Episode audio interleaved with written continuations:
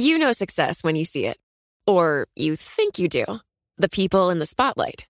But what about those small business masterminds who succeed at making their money work harder?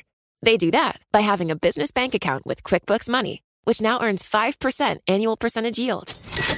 Making your money work as hard as you do, that's how you business differently. Learn more about QuickBooks Money at quickbooks.com/5APY. Banking services provided by Green Dot Bank, member FDIC. Only funds and envelopes earn APY. APY can change at any time. What could you do if your data was working for you and not against you? With Bloomberg delivering enterprise data directly to your systems, you get easy access to the details you want, optimized for higher level analysis, and financial data experts committed to helping you maximize your every move. Our data is made for more, so you can show the world what you're made of. Visit Bloomberg.com/enterprise data to learn more.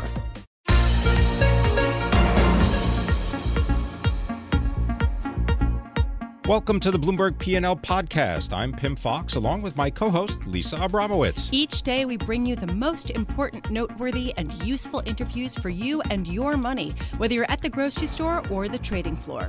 Find the Bloomberg P&L Podcast on Apple Podcasts, SoundCloud, and Bloomberg.com.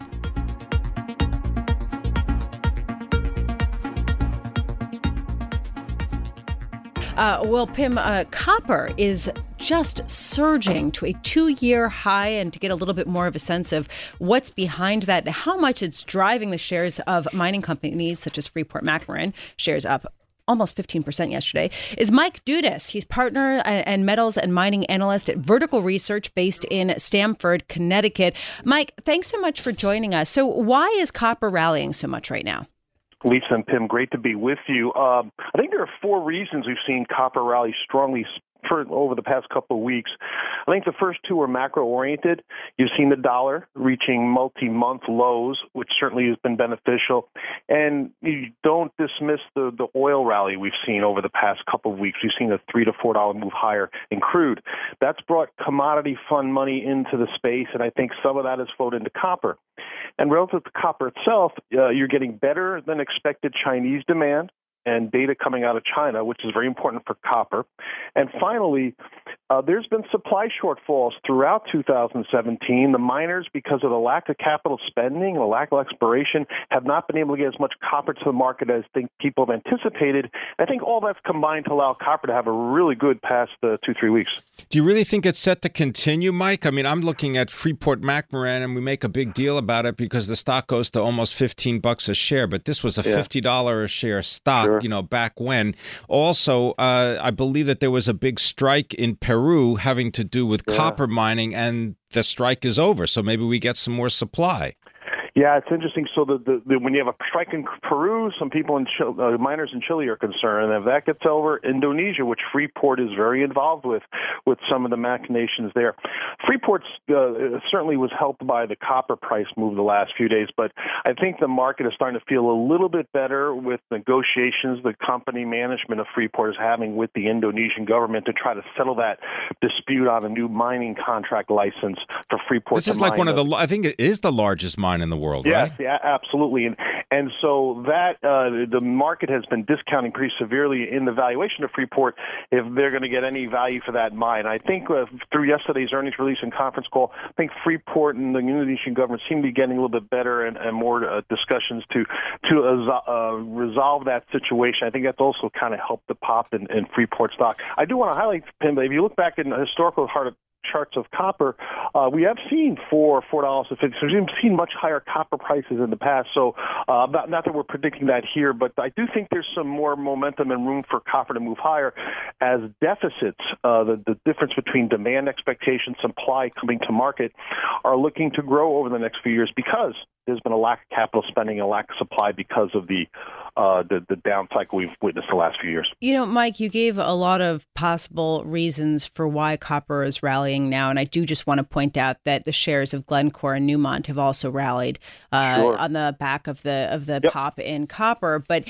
you know, it seems like a pretty delicate balance. I mean, yes, it is an increase in demand, but that's one piece mixed with just general favorable sentiment around commodities right now.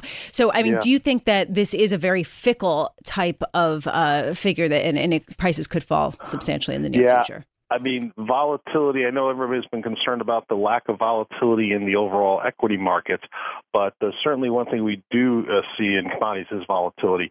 Yes, a bad data point out of China, or to this afternoon, the Fed minutes coming out, which, you know, the million people are going to read the tea leaves on, you know, the dovishness versus hawkishness could impact some of the near-term moves on some of the commodities. But I think generally expectations from investors over the past couple of months in May, June, were pretty negative going into Q2.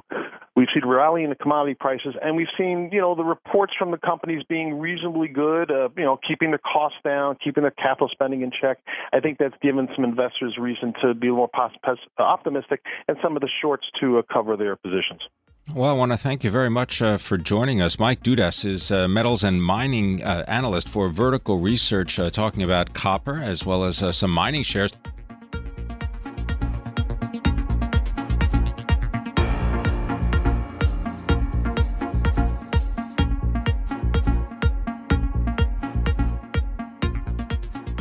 And indeed, the Federal Reserve is going to be finishing up their two-day meeting today. They are going to give us some words of wisdom that we can parse over in detail for the next month as we await their next missive. Ward McCarthy joins us now. He's chief financial economist at Jefferies & Company in New York. And Ward, before we talk about what the Fed is expected to say today, which is, to be honest, not very much, I want to talk about some words of some interesting words from President Donald Trump. He was speaking with the Wall Street Journal yesterday, and he said that he is considering both Gary Cohn, who is his chief economic advisor right now, in addition to Janet Yellen, to lead the Federal Reserve next year. This is going to be the next episode of The Fed Chair.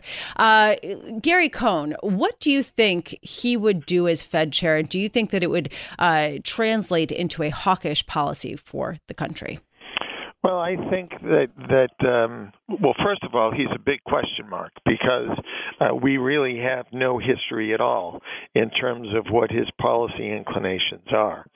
The fact that Donald Trump has been pushing him, and also promoting Janet Yellen, in a sense, as being a low-rate Fed chair, suggests to me that he may be less hawkish than he is being expected to be, at least in some quarters. All right. So if that's the case, then this is just, you know, you kind of spin these fantasies, right? You kind of say, well, so what? Wow. Wild fantasies. Well, go on. I mean, you can't, it's difficult to kind of pin someone down, obviously, if they don't know their views, you know. But Ward, is there anything, no matter who is the central bank chief, is there something specific that you can point to that they should be doing that they are not doing? Well, Janet Yellen is trying to do everything that I think she should do at this point, in the sense that she's moving rates up to higher levels, although, you know, maybe not as quickly as the Fed could. And she is also trying to get the troops in line here so they can start balance sheet normalization. But one thing that I don't think the Fed has focused a lot on yet, that they're going to have to in the not too distant future, is that balance sheet normalization so far has really just focused on size, and that is shrinking the balance sheet. And even in her last testimony, Janet Yellen acknowledged that the Fed wants to get back to a balance sheet that is all treasuries, in other words, get rid of all the mortgages. And the plan that the Fed laid out on June 14th will not accomplish that.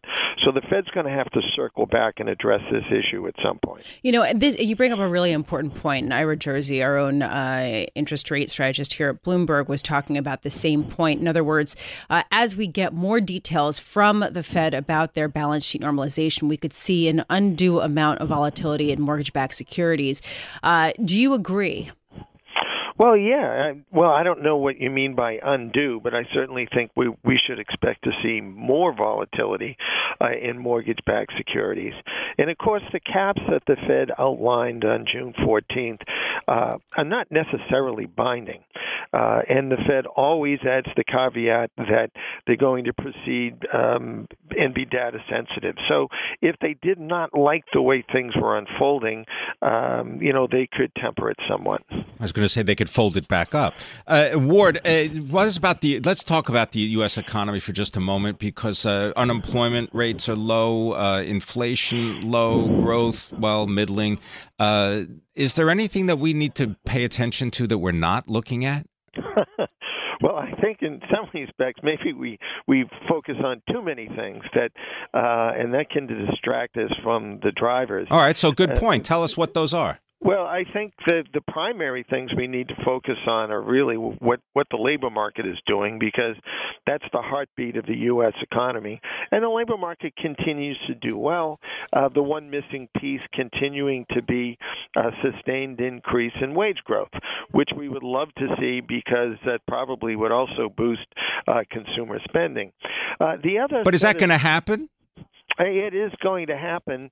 It has been delayed this cycle for reasons that I think are fairly numerous, ranging anything from demographics to immigration policy. But the laws of supply and demand have not been repealed. And as we get closer to full employment and we see labor market conditions tightening, wage growth is going to happen. Yeah.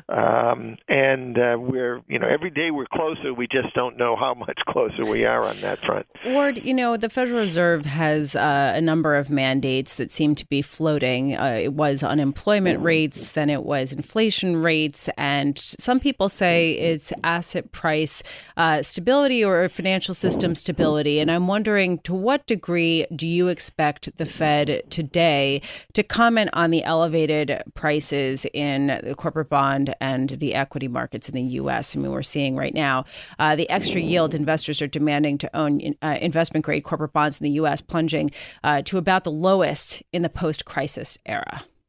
Well, I do not think they will specifically address this in the policy statement today. And of course, there's no press conference either.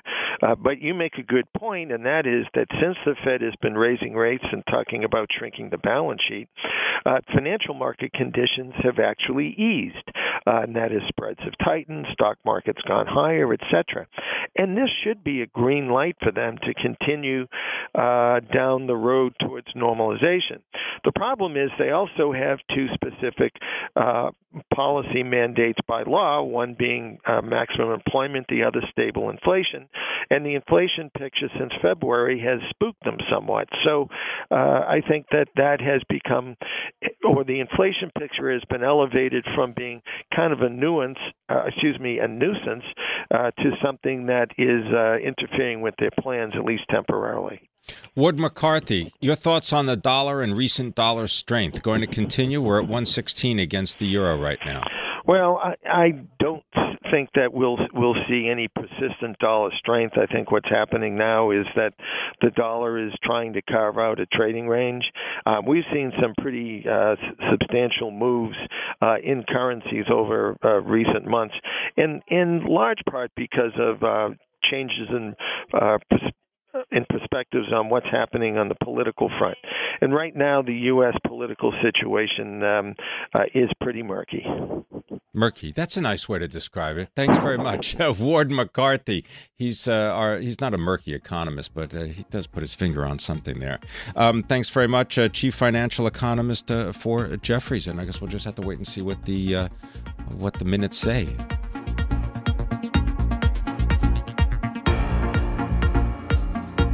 Hi, I'm Ron Kraszewski, Chairman and CEO of Stifel. Financial advisors, if you're not growing your practice, you're losing market share. Stifel is a growing entrepreneurial, advisor-centric firm built for successful advisors like you. Imagine having the resources of the largest wirehouses and the support of the boutique shops, but none of the bureaucracy to get in the way of you serving your clients. At Stifel, it's your business, your book, your clients. I always tell the advisors we're recruiting, I want you to come to Stifel and double or triple your business. Most of them laugh and shake their heads, but I'm serious. Don't take it from me. Take it from Stifel's number one finish in J.D. Power's 2023 U.S. Financial Advisor Satisfaction Study. So there's a reason why 148 financial advisors joined Stifel last year. Come join us and find out why Stifel is the firm where success meets success. Visit www.choosestifel.com. Stifel Nicholas and Company Incorporated, member SIPC and NYSE.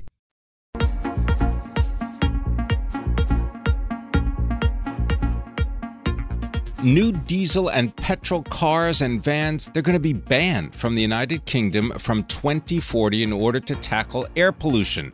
This according to the UK government. And here to tell us more is Jess Shankleman, renewables reporter for Bloomberg, joining us from London. Jess, boy, I got to say, this kind of is an interesting development, and it certainly must help companies such as Volvo, which are looking to really go all electric or all hybrid.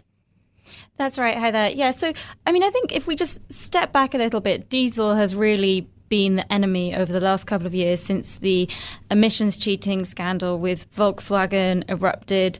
And it's just become the target of air pollution campaigners as the thing that is causing the problem. But as you say, there's companies like Volvo, Nissan, BMW that are planning to lots more electric models that at the tailpipe have zero emissions. So this is completely on track with what they're planning to do. So Jess, how exactly would such a ban work? So the UK says it will ban the sale of diesel and gasoline powered cars by 2040. This comes a couple weeks after French President Emmanuel Macron announced a similar plan. The objective is to cut smog and become a carbon neutral nation. How? So what's really interesting about this announcement today is it's sending a strong signal from ministers and the announcement 2 weeks ago in France that in 25-ish years' time, they don't want to have internal combustion engine cars on the roads. Actually, if you look at what the analysts say, we're probably not going to have many of those anyway at that point, because the direction of travel for car makers like Tesla is towards electric. So Bloomberg New Energy Finance says that in the UK, almost 80% of new cars sold in 2040 will be electric anyway. So you ask how this is going to be done. Well, I think probably the markets are already doing it themselves. Well, you know, but this is interesting because in the US, for example, we saw unprecedented auto sales, and a lot of the autos that were being sold were gasoline-fueled cars and trucks. I mean, it was sort of going the opposite way of electric vehicles. When will we see that shift in consumer preference? There's this huge shift happening in the mobility market, and it are expected to happen over the next 25, 30 years. And it's not really even just about changing the kind of technology that is powering your car. It's also about the Uberization of our transport system. People are going to be sharing cars a lot more, and there's going to be a lot more self-driving cars. So there's going to be gigantic leaps that we can't even really get our head around at the moment in terms of how they drive cars. But the thing about the kind of fuels that people use is that actually in the UK, where we have the largest diesel fleet in Europe, people bought these cars in good faith, thinking that they were environmentally friendly. And then a few years down the line, governments realised that they were actually the complete opposite, and they were causing more damage to the air and people's lungs than they thought. I just want to ask you about the cost of all of this, because I understand that the government has said that they are putting aside about $330 million or 255 million pounds in order to help local councils tackle emissions. Why do they need the money? I would think that people would need the money in order to get rid of their old cars that burn fossil fuel in order to go electric. Yeah, it's not really a huge amount of money that they've put aside. So, yeah, what you're suggesting is that there should be a diesel scrappage scheme, and that's something that the Mayor of London, Sadiq Khan, has asked for money for, because, as you know, as I said, you know, people bought these diesel cars in good faith, thinking they were good for the environment, and the government doesn't really want to have to now penalise them and say, sorry guys, you actually, turns out you're doing a lot of damage to the planet and to people's health, so you know, you have to get rid of that car. So that, you know, they're helping. They've already set aside money for helping taxi drivers, black cab drivers, for example, to buy new black cabs. But this headline that we're talking about, the ban on diesel cars, is actually part of a much bigger air quality strategy that they've been forced to put out because the government isn't delivering on its air quality plan, and it's been taken to court twice by environmental activists, and it keeps failing to produce a plan that is good enough for tackling nitrogen dioxide. Yeah. And just now, this environmental group has come out again and said, we still don't think it's good enough. So there's still a chance we're going to see the government back in court for a third time if they don't think this plan is up to scratch. Jess, in the UK, plug-in cars are still only about 1% of all vehicle sales in the country. That's expected to grow to 80% by 2040. But what's the sort of threshold? What's the sort of tipping point at which we'll see a more widespread adoption of plug-in vehicles? So I think the real key is, well, I guess there's two things. The main one is cost. If you turn up at a forecourt and you want to be able to buy an electric car, you want to see that it's cheaper on the price tag compared to an internal combustion engine. And I think that's expected to happen about the middle of the next century. But the other issue people have is range anxiety, that their battery is going to run out, and that's tied into having enough charging stations. And in the UK, in London particularly, there still aren't enough. And the ones that are there aren't really charging people's cars quickly enough. You have to, you know, wander off for a couple of hours and come back, or they're broken. Yeah.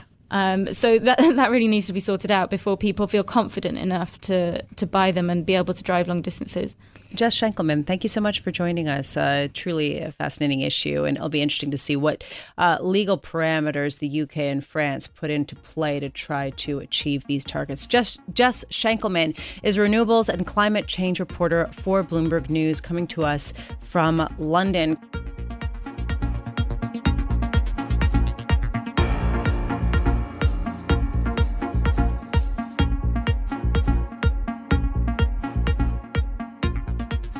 All right, let's talk about technology. Let's get our Facebook out and find out what's going on with Facebook. We have Shira Ovide, our technology columnist, the Bloomberg Gadfly, which has that all-fast commentary section. And you can follow Shira on Twitter at Shira Ovide.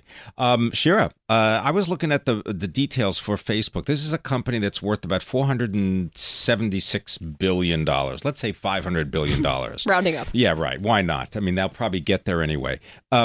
They had $30 billion in sales in the year. $11 billion, a third, is net income. They were able to take a third of that and sock it away. And get this, the free cash flow is over $12 billion. Not a bad little business that Mark Zuckerberg has there. No, right? And everyone keeps saying, well, you know, can it continue? Can it continue? What does Shira Ovide think? Well, I think that is exactly the right question, right? That if you look at what Facebook has done, basically from almost zero to one of the biggest companies in the world in 5 years and extremely profitable, it has been very amazing. But the big question, of course, as investors look at Facebook is how much more room to grow is there for a company that has grown so quickly in such a short period of time? And I mean, I think I agree that the short term is pretty promising. The longer term is a question mark. Well, and just to give this some perspective, Facebook shares up more than 40% so far year to date. I imagine we're also going to hear something out of Facebook about displaying more news and sort of getting people out of their particular bubbles and expose them to more ideas. What do you think is going to be said on that? I mean, this is a topic that Mark Zuckerberg has been talking about for much of this year, that he's been on this, I don't know, what do you want to call it, like a quasi-presidential tour of the United States, meeting with regular folks, right, to sort of try to understand people in the United States and how they use Facebook and how basically to make Facebook a more hospitable place for people and communities and groups. And as you said, one of the big issues for Facebook is how to, you know, get people out of their little self-contained bubbles and expose them to news or information or points of view that they might not have heard otherwise in their Facebook network. And that is a big topic for them. And look, that's a business issue for them, too, that if people feel like Facebook is this terrible place where I just hear people rant about, you know, Donald Trump or about Hillary Clinton, and then they don't like to use Facebook as much, right? That has business implications for Facebook. I was going to say, then they just go use Instagram or WhatsApp, right? Yeah. Which are both Facebook properties. Right. I mean, this is the sort of power of Facebook, right? I mean, come on. I mean, you don't like Facebook. Here's the example that I carry around in my head today. Boeing, which we talked about earlier on in the program, has a market cap of $140 billion. If something happens to Boeing and they stop making planes, everybody will feel it. Yeah. If someone pulled the plug on Facebook, I'm not sure everyone would feel it. There'd be another competitor. That's got a $500 billion market cap. I mean, it's a very fair point that you're right. It's a different world. Facebook does not make the most essential things in the world, but it has 2 billion users. Well, so there's people who get a lot of value out of Facebook. And those airlines are going to probably advertise on Facebook. Exactly. And right. And then it has millions of advertisers who try to reach customers on Facebook, including, right, probably Boeing and customers. I mean, conceivably, you could make the argument that Amazon doesn't produce much, although they do now. They're increasingly producing more and more products. Now, this company is going to report earnings, and expectations are extremely high. What could cause people some concern that Amazon is not going to crush everything in its sight, which is basically what it's done so far? I'm very confused about how investors think about Amazon these days, because you see this kind of back and forth where Amazon has been saying for about a year now that it's investing very heavily in its future, in things like warehouses where it stores inventory, and in buying movies and television shows for its video service, expanding in places like India, which is going to be this huge e-commerce market in coming years. And investors at times seem cool with that, and at times they freak out that profits are crimped because Amazon is spending a lot on these investments. So I'm not actually sure what will happen on Thursday when Amazon reports earnings. Well, I mean, just looking at their shares, they're up more than 40% so far this year. And it just seems like Facebook, huh? Yes. I mean, and you have to wonder, how much is this all just moving together? I mean, how much do these companies get sort of washed up in the technological revolution rather than their individual strengths? I mean, that has been the sort of anxiety from that we saw in June about tech stocks, right? Is that all of these tech stocks are a little bit crowded, that everybody's investing in the same handful of giant tech companies, and maybe there's a risk of kind of overcrowding, pushing up these stock prices to unsustainable levels and valuations. Amazon is one of these companies whose share value makes no sense on any kind of logical basis. It trades at something like 60 times forward earnings or whatever. So that is not logical, but it has been that way for a very long time, and the company continues. Yes, it's been that way for a long time. Yes. Therefore, it should be fine. It should be fine, or maybe it won't be fine. I don't know. Well, here, here's just a little factoid, right? 20th anniversary this year for Amazon going public. They went public in May of 1997. The price was $18 a share, and today the shares of Amazon are $1,050, up more than $10.50. Again, not a bad little business that Jeff Bezos has built for himself. Twitter, can you just give us a hint about what we should look for with Twitter? Are they actually figuring out how to make money? No. They're not figuring out how to make money. She was pretty quick. Twitter right now is in basically a canyon of sadness of its own making. So it's stuck in this rut where it sort of stagnated on the number of people using Twitter, and only recently has sort of slowly started to add more people who are using Twitter. The problem is that has coincided with a pretty dramatic decline in the company's revenue from advertising. And the company's basically said that's not going to get better probably until next year at the earliest. So you have this situation where this is a company that is adding users, but not that quickly. Its top line is shrinking. It is unprofitable and continues to be unprofitable. And so, right now, Twitter seems kind of stuck. Well, maybe they'll be left off the tech train. A canyon of sadness. Yeah. Aw, Shira Ovide, thank you so much for joining us for this canyon of sadness on this Wednesday. Shira Ovide is a technology columnist for Bloomberg Gadfly. You can find her work on NI Gadfly on the Bloomberg, as well as Bloomberg.com/Gadfly. Thanks for listening to the Bloomberg P&L Podcast. You can subscribe and listen to interviews at Apple Podcasts, SoundCloud, or whatever podcast platform you prefer. I'm Pim Fox. I'm on Twitter at Pim Fox. I'm on Twitter at Lisa Abramowitz1. Before the podcast, you can always catch us worldwide on Bloomberg Radio.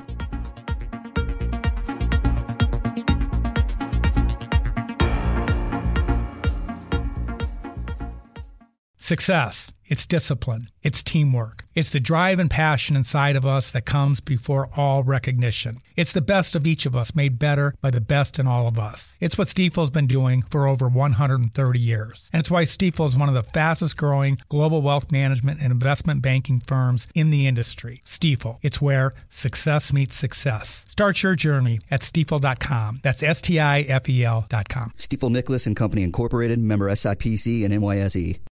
Collaborate for a greener future at the Bloomberg Green Festival, a groundbreaking celebration of the thinkers, doers, and innovators leading the way. From design and culture to technology, science, and entertainment. Hear from inspirational speakers and immerse yourself in climate solutions, July 10th through 13th in Seattle. Title sponsor, Amazon. Official airline, Alaska Airlines. Get 20% off using promo code Radio20 at BloombergLive.com/Green Festival.